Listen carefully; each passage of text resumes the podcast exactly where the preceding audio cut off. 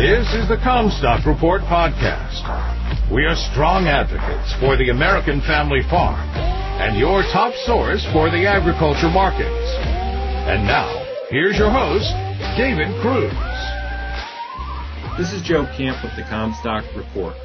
The S&P Goldman Sachs Commodity Index, measuring a weighted price average for markets including cattle, corn, copper, oil, sugar, and more, is up nearly 60% over the last year to a seven-year high.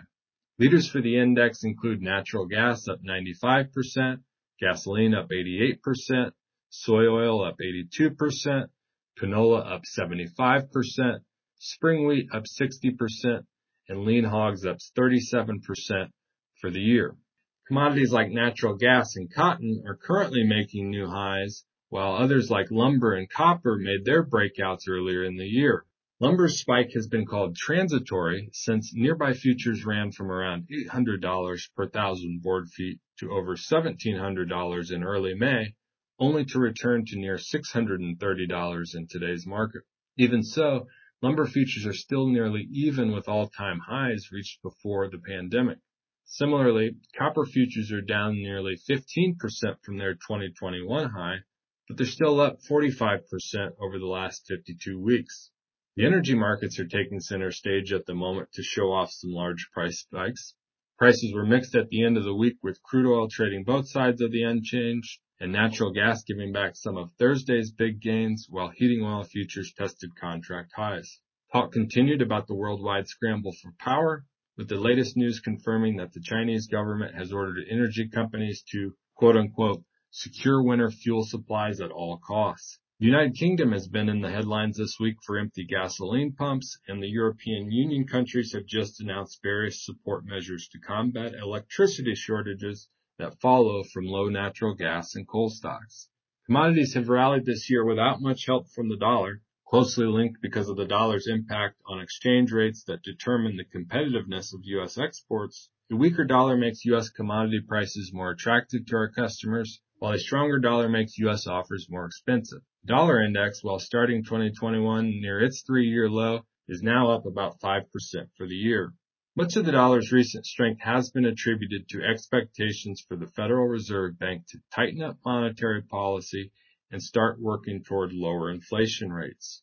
The dollar has benefited from improved economic growth numbers in the U.S. and relative weakness persisting abroad. The latest reports measured U.S. GDP growth at 6.7%, while Chinese GDP growth recently dropped from 18.3 to 7.9%, and growth in the European Union was only up 1.9% last quarter. A fresh report on Brazilian GDP showed a contraction of 0.1% from the previous quarter, missing expectations of a slight gain. The dollar could continue to gain upward traction into the winter while the Fed begins tapering asset purchases and adjusting interest rates higher, However, strength for the greenback may ultimately be limited by the expansion of monetary policy that has already occurred, plus by the inflationary pressures of additional fiscal spending. While the central bank tightens its purse strings in the months ahead, Congress may be well into the process of writing checks for the $3.5 trillion budget and $1 trillion infrastructure bill currently being debated. The combined $4.5 trillion in spending compares to the nation's debt limit of $28.4 trillion.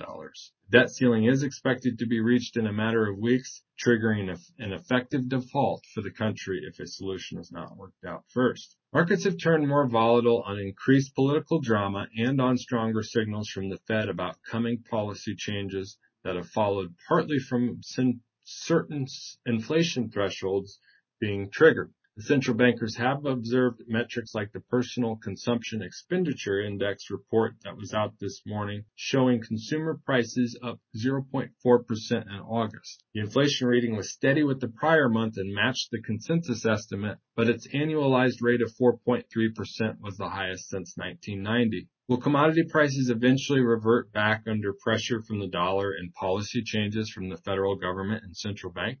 Or will they continue to trend up as part of a larger environment where high inflation persists? If the broad commodity space stays strong over the next several months, it could still be that performance remains highly variable with some markets boasting astonishing gains while others stay flat or move lower. Recent agricultural commodity price gains have improved the outlook for crop and livestock marketing opportunities, but continued high volatility increases the need for risk management. In consideration of cash grain sale recommendations to come, the outlook for higher crop prices in the long run is being weighed against the current needs to move grain for space and cash flow and the need to reduce exposure on remaining bushels that will not likely be priced this fall. You're listening to the Commstock Report. For more information on grain marketing opportunities, visit us online at commstock.com or give us a call at 712 227 for a more complete version of the Commstock Report with hedging strategies and trade recommendations,